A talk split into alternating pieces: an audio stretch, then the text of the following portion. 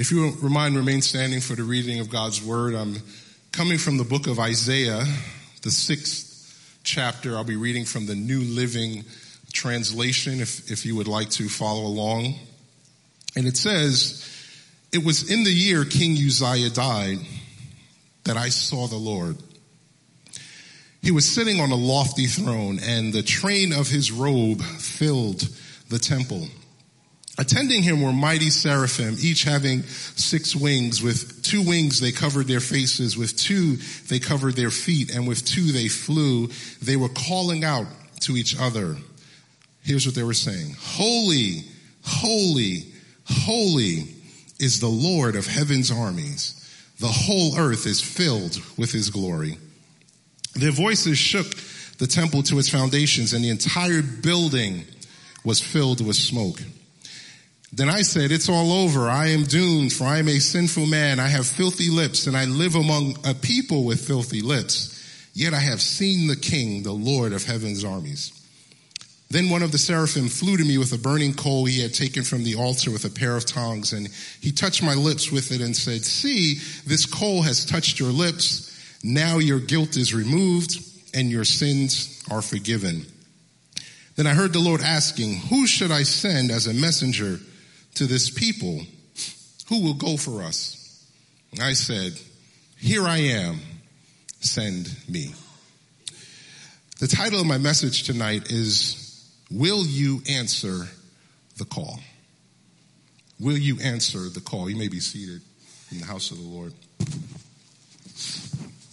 Tonight, I want to take you, as I believe it is, a journey into the Father's heart. You know, a very interesting thing about God is that God is, well, we know God is consistent and God never changes. God remains the same. But you know, there's a certain cry that comes from God's heart that also remains the same and that never changes. And, and tonight, I want to take you into the Father's heart as if I am making an appeal to you on behalf of the Father. On behalf of the throne of heaven, I want to make an appeal to you.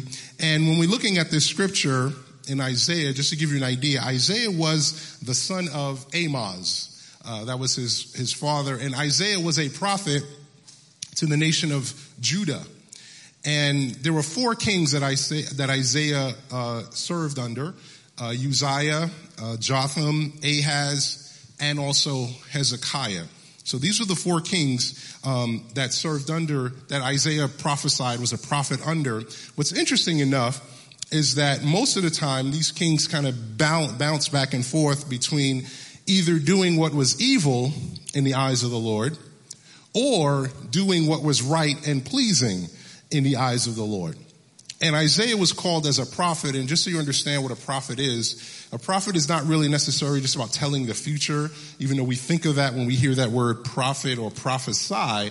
What a prophet really is is a mouthpiece.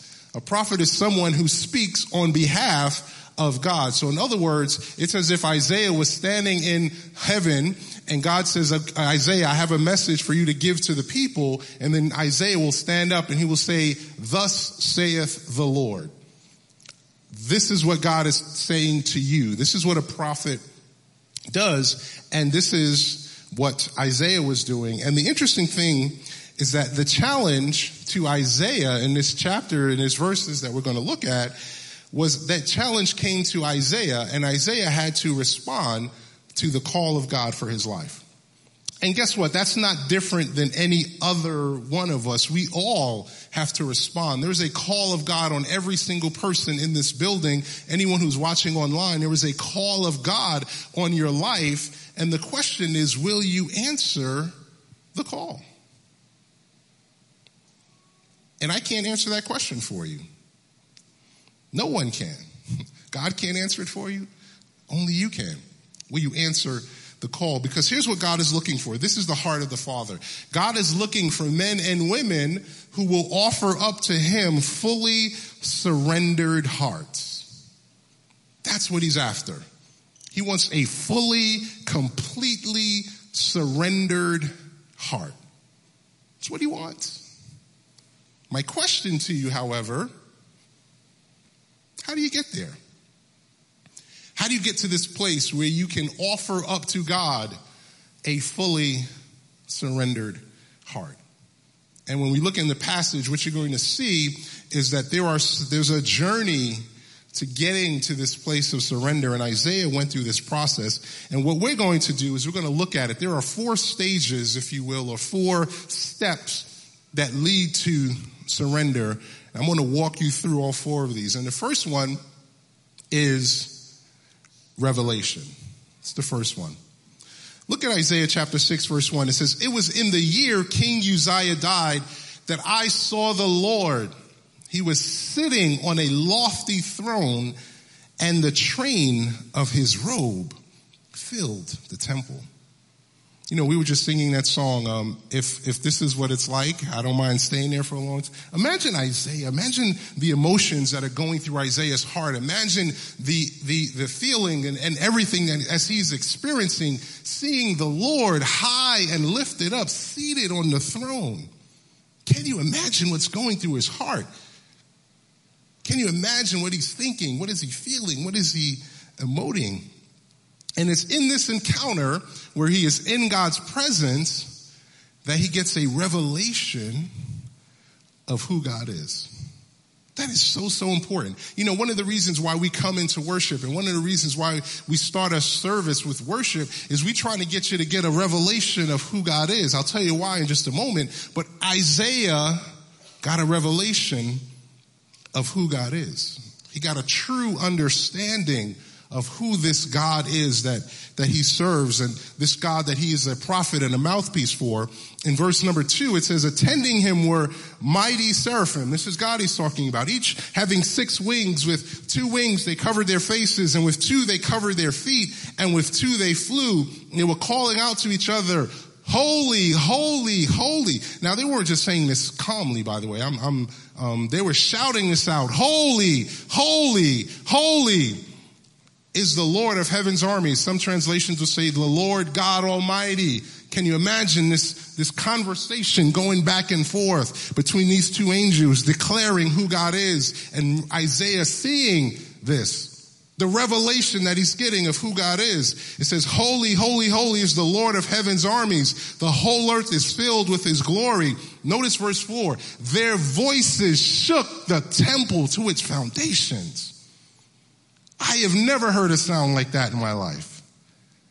I know we, we were driving recently down to uh, Maryland and as we were driving, we had some thunder that would pop up. And, and if you've ever been in a thunderstorm, you know how loud thunder is. But I've never heard thunder that shook the foundation of my house. This voice that they were declaring, this, this shout out of holy, holy, holy is the Lord God Almighty shook the very foundation of the temple. Imagine if the presence of God was so strong in this place that the building began to shake. Can you imagine this revelation of who God is that Isaiah was getting as he was seeing this? And when he saw this, he encountered three aspects of God. First, he saw God's power and God's authority, but he also encountered God's holiness and he encountered God's glory. And if you encounter those three things, God's power and authority, God's holiness, and God's glory, you will not remain the same. Now, that doesn't mean your life's gonna, your life's gonna change, change one way or the other. I'll talk about that in just a moment. But he understood who God was. God revealed uh, just a little bit of his character, just a little bit of his, of his glory, just a little bit of his power, just a little bit of his might, just a little bit of his authority. And Isaiah was just overwhelmed, blown away with the revelation of, of, of who God is. You see, that's why worship is so important. Because when you worship, you need to begin to expand your understanding of who God is. You see, worship is like the, the, the table setter because it gets your heart in the mode that now you can hear what this God has to say. Worship builds your faith as you get a revelation of who God is. Now all of a sudden you can pray with more authority because you're not just praying to a God, you're praying to the Lord God Almighty. Holy, holy, holy. That's the one you're praying for. The one who sits on the throne, the one who has all power and authority. All of a sudden you pray differently because you understand who you are praying to because worship gives you a revelation of who God is. Gotta understand that. And Isaiah had this revelation. He knew who God was. And what revelation does, and here's another thing, is revelation of who God is sets the stage for transformation. Now, I say it sets the stage. I'm going to explain why, but it sets the stage for transformation. And here's why this is so important when it comes to surrender. You will never reach a place of surrender in your life to, to God until you truly understand who God is. If you never get to understand who He is, you will never surrender to Him. I want you to understand something about our human nature. The way our human hearts work is we will not to surrender to someone who we don't think is greater than we are. That's just the way our human nature works. If someone is, you feel is someone beneath you, you will not surrender to that person. For some of you, that's why you're struggling on your job because you got a boss that you know a whole lot more than, right? And now this person is trying to tell you what to do and you're like, wait a second, I know how to do all of this stuff and I got to listen to you. You struggle with that. It's the same thing. If you never get a revelation of who God is, you will not surrender to Him. That's why revelation is so important. You've got to get, as we were singing, in awe of who God is. And when you get in awe of who God is, that begins to set the stage for transformation. It doesn't happen yet, but it starts laying the groundwork and laying the foundation. Remember this, you will never surrender your heart to God unless you understand and get a revelation for who he is. That's why revelation is the first step, but it doesn't start, it doesn't stop there because there's a second step. And that second step is recognition. You see, here's what revelation does. Revelation reveals who God is, but guess what it also does? It reveals who you are.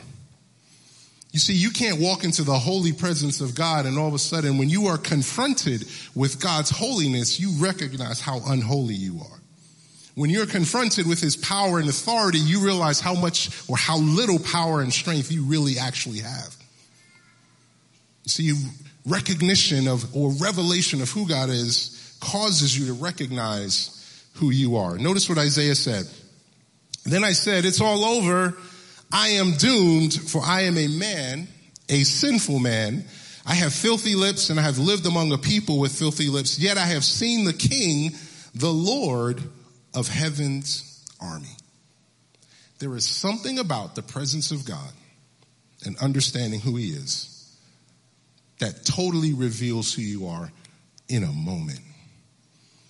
You know, a lot of times people talk big and bold and they, they're like, oh, you know, when I get to heaven, I'm going to give God a piece of my mind. Mm, no, that ain't going to happen.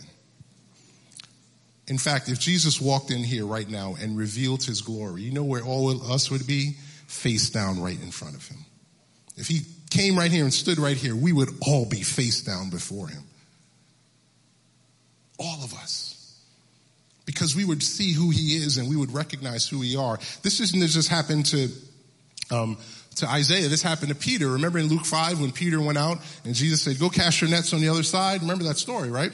And he goes and he casts his nets on the other side and all of a sudden he gets all of these fish and the first thing he does when he runs to the, to the shore and he recognizes who Jesus is, notice what he says. When Simon Peter realized what had happened, he fell to his knees before Jesus and said, Oh Lord, please leave me. I am such a sinful man.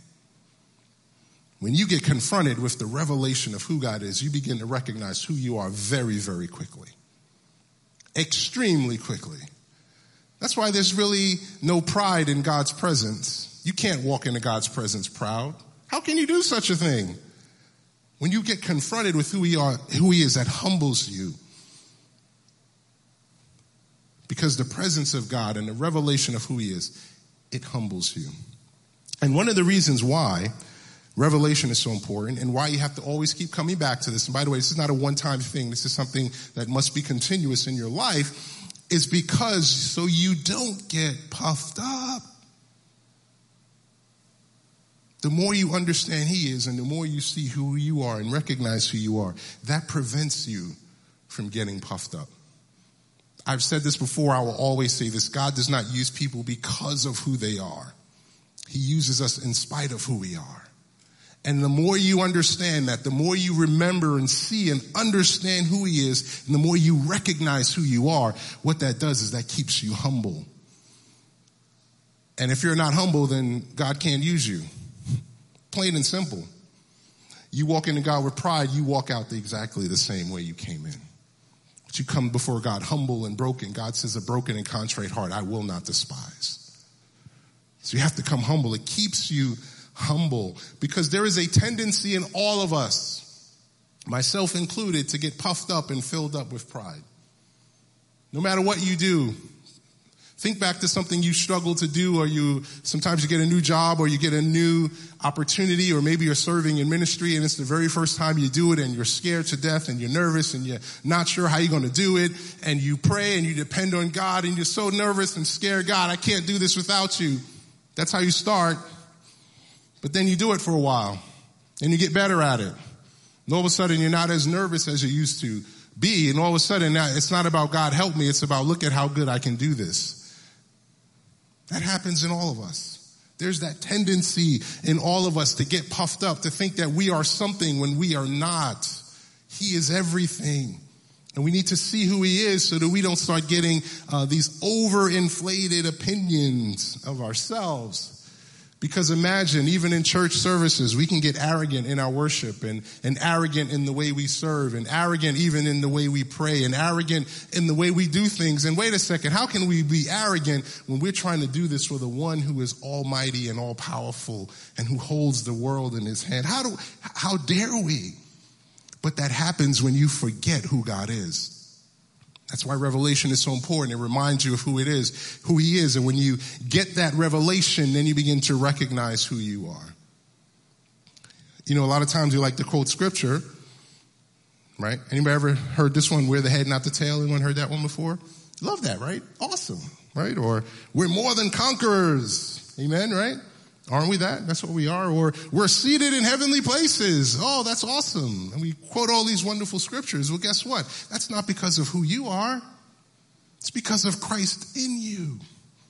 If you remove Christ from the equation, you are no longer more than a conqueror. You are no longer seated in heavenly places. You are no longer the head. You are the tail if you remove Christ from the equation. And we can't forget that. So recognition, revelation, recognition. Because the more of him you understand, the more you understand who he is, the humbler you will be. I'm not even sure if that's a word, but I just made one up. Humbler or whatever. You will remain humble before him. And here's why hum, being humble is so important. James 4 8 says, God opposes the proud that word literally means that God sets himself up against the proudful, prideful rather, person. God will set himself against you if you come to him in pride. But notice what he does. He gives grace to the humble. That's why God is looking for humble, surrendered hearts. But it starts with revelation. Then it moves to recognition where God begins to reveal who you are. And then here's the piece that makes the difference. Number three, repent or retreat. Repent or retreat. In this whole process of surrender, this is the most critical step because everything changes, shifts on how you respond. Everything shifts on how you respond. You see, because here's how it works. You come into God's presence and you're all excited and you're worshiping the Lord and you, it's like, oh man, this is good. God is good. And then God says, okay, I'm going to start pointing my finger at certain things in your life. I'm going to start pointing my finger at certain things. Certain things that I see there that I don't want there for you. So he starts pointing your, his finger at things. It's happened to me. You ever been in church and God is pointing his finger dead at something and you know you're like, uh-uh, no, no, no. That, that ever happened to anyone here or am I, I'm just by myself? All right. There were times I've gone into worship in, in my house and God says, you need to fix that. And I'm like, is that you, God?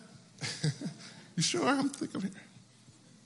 But he does that because why? Because he wants to mold you and shape your character into the image of Christ. And there are some things that we allow in our lives that he needs to get rid of. And when you come into worship and you, and he reveals who he is, he begins to point his finger at certain things in your life.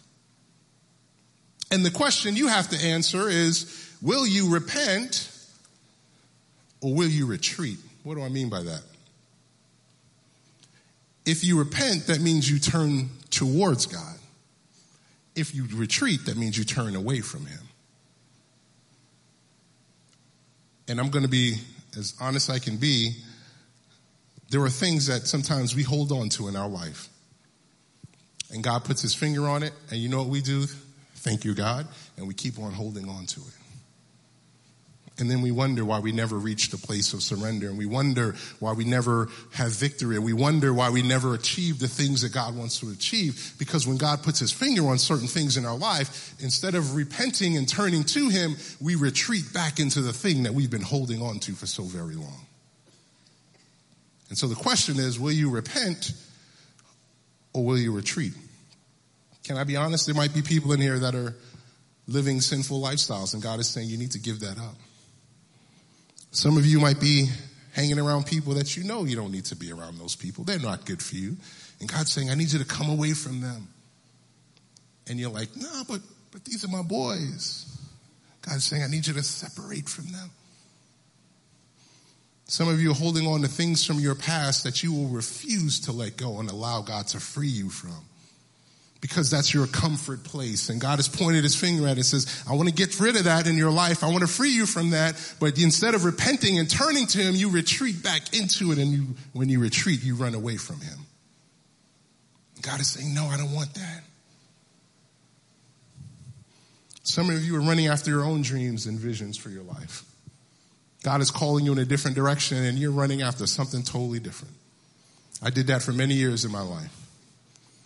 God was saying, go this way. And I was like, yeah, I'll get there eventually, but let me do some of this other stuff first. And it wasn't bad stuff, wasn't sinful stuff, but it wasn't his stuff. So it didn't really matter. It's running after my own dream, my own vision of what I thought was the best way to do what I think is the right way to live my life. It wasn't sinful. I wasn't doing anything sinful, but just running after my own vision, my own dream. And then, and then, and then look and wonder, why is this not working? Because this is not what I want you to do. So why would I allow you to have success in a place that I don't want you to be in? And some of us are holding on to running after the things that we want and then wondering why it's not working. It's because you are not following God's heart. If you will follow God's heart, if you will do what he has called you to do, you will have success in every single area of your life. That's what he has promised. Doesn't mean you're going to have, be famous or a multi-million. That, that's not what it means. It means that you will accomplish the thing that God has called you to do. That, folks, is the greatest success in life. To accomplish what God has called you to do. Can I be honest? Some of us are worshiping at the media, at the altar of social media. We care more about likes and follows and shares and all that other stuff. And look who, look how many shares I got. Who cares? Is God pleased with it? That's all that matters. Got to get past this stuff. We're holding on to these things. Some of us care more about the political agenda than the kingdom agenda. Can I be honest? We know more about what's happening on whatever news channel you watch and you ask us to quote scripture. We can't tell you one verse from the Bible. That's criminal. Because guess what? One day every knee will bow, every tongue will confess that Jesus Christ is Lord. Not some Democrat or Republican or independent, whatever it is. That's how it's going to end up, folks. You want to know where this is ending? One day he's coming back again and he's going to split the sky and he's going to set everything straight. But we're so caught up in our political agenda that we miss the kingdom of God.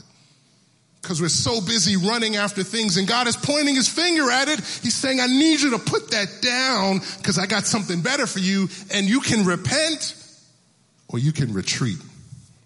The question is, what are you going to do? I can't answer that for you. You have to answer that. God may be calling you to a deeper place in worship, a deeper place in prayer, a deeper place in studying His Word. God is after your heart because there are things that He wants to reveal into you. There are things that He wants to do in you. There are people that He wants you to touch and reach, but He can't do it unless your heart is surrendered. And some of you right now, God may be speaking to you. I don't know. So my question is, will you repent? or will you retreat? And if God is pointing those things out, it's not to embarrass you. You know, God is really not interested in, in embarrassing people. What God is interested in is transforming people. And so if he's pointing it out, it's not because he wants to embarrass you. He's pointing it out because he wants to transform you and change you and deliver you and set you free and put you on the course to fulfill what he has called you to do.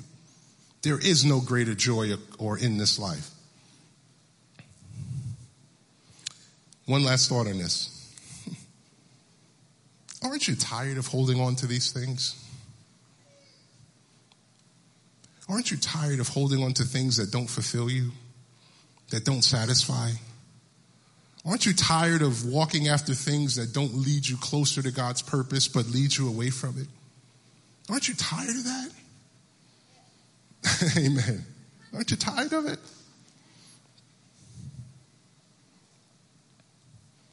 And as much as I love the Lord and, and, love His presence, you know, there's a truth that I have to be honest with that there's a chance that some of you are going to hear this, and guess what? You're going to retreat anyway. It happened in Jesus. He would preach to people and he would say something that they didn't like, and they said, You know what? I had enough of that. I can't make that decision for you. But that's the Father's heart. He's calling. He's looking for surrendered hearts, people that will surrender their heart to Him. So will you repent or will you retreat? I can't answer that. You can. If you do repent, then that leads you to the fourth step, sorry, which is readiness. The fourth stage is readiness. But readiness is only reserved for those who repent. So you can't retreat and run after your own will and then at the same time say, God, I'm ready to follow you. It doesn't work that way. You can't have your way and God's way. It doesn't work that way. You have to decide. But if you repent and turn to what God wants you to do, then at that point you are moving to a place of readiness. Look at Isaiah chapter 6. He says, Then one of the seraphim flew to me with a burning coal he had taken from the altar with a pair of tongs, and he touched my lips with it and said, See, this coal has touched your lips. Now your guilt is removed and your sins are forgiven. See, that's what happens when you repent. Here's the readiness part, verse 8. It says, Then I heard the Lord asking, Whom shall I send as a messenger to this people? Who will go for us? And I said, here I am, send me. That's what Isaiah said. But notice, when did Isaiah hear the question that God was asking? When he repented. He couldn't hear that question. That question wasn't asked before he repented. That question was asked after. You see, God says, points his finger. Isaiah repented. And then God said, Who's going to go? And Isaiah said, Here I am. God, you can send me. It's possible then, if you're not hearing what God is saying, maybe it's because there are things you haven't repented of.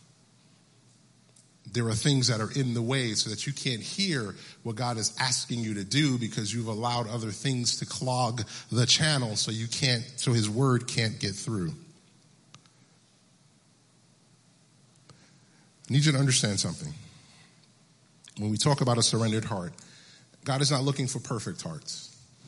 Because if He was, we'd all be disqualified, myself included. What He's looking for is surrendered, broken hearts. Those things He can work with. He can work with a surrendered heart. He can work with a broken heart. He can work with a humble heart. He can work with those things to accomplish what he wants because those are the types of hearts that he loves. He can mold those hearts into his image and, and after his likeness. He can do that with those kind of hearts that are broken and surrendered. But the proud and arrogant hearts, he can't do anything with those except for humble them. And so the question remains as I started, who as he asked, who should I send as a messenger? Who's going to go for us? And the question that I posed at the beginning is simple. Will you answer the call? This is the Father's heart. God's best will not come when you run after what you want. God's best will come when you run after what He wants. Because He will reserve His best for those who are fully committed to Him. God will not give you his best if you're not giving him your best. It's not how it works. You give your best. Now, your best may be imperfect. Yes. Your best, you may fail sometimes. Absolutely. But you are giving God a surrendered heart. And when God sees that surrendered heart, he says, I'm going to give you my very best and pour it out on you. Second Chronicles chapter 16 verse 9 says that the eyes of the Lord search the whole earth in order to strengthen those whose hearts are fully committed to Him. So I'll throw the question out again. Will you answer the call? Notice that at the end of this encounter, God asked the question of Isaiah. He said, Isaiah, who will go for us? Who will be a messenger to these people? And notice though, Isaiah, the answer had to come from Isaiah's mouth. In other words, Isaiah had to open his mouth and say, God, here I am, send me. And the same way God called Isaiah, the same thing is true today. God is looking for people that will open their mouth and say, God, here I am, send me. Can you look at our society for a moment and just think about, do you think our society needs some people that that whose hearts are fully surrendered to the Lord, that will be his messengers and his mouthpiece, that will take the message of the gospel to wherever he tells us to go. Does you think God needs people like that? That's what this world is missing. We who have the truth and we who have the light, we need to take this out. And God is saying, who will go for us? What's fascinating is this is not just an Old Testament truth. Jesus said the same thing. He said, the harvest is plentiful, but what? The laborers are few. God is looking for laborers. People who will say, God, I lay everything down. God, whatever you have pointed your finger at in my life that I need to turn over, God, I'm going to repent and turn to you. God, I'm going to need help doing this. That's okay. That's fine. That's perfect. That's what he wants. But he wants that heart that says, God, this is hard, but I'm giving it to you. God, I've been holding on to this thing for so long. I don't know how to live without it. But God, I hear the cry of your heart. And so I'm turning away from this thing with everything I've got. It hurts. I don't want to let it go. It hurts, but I'm turning towards you because I want to run after you, God. Here I am. Send me.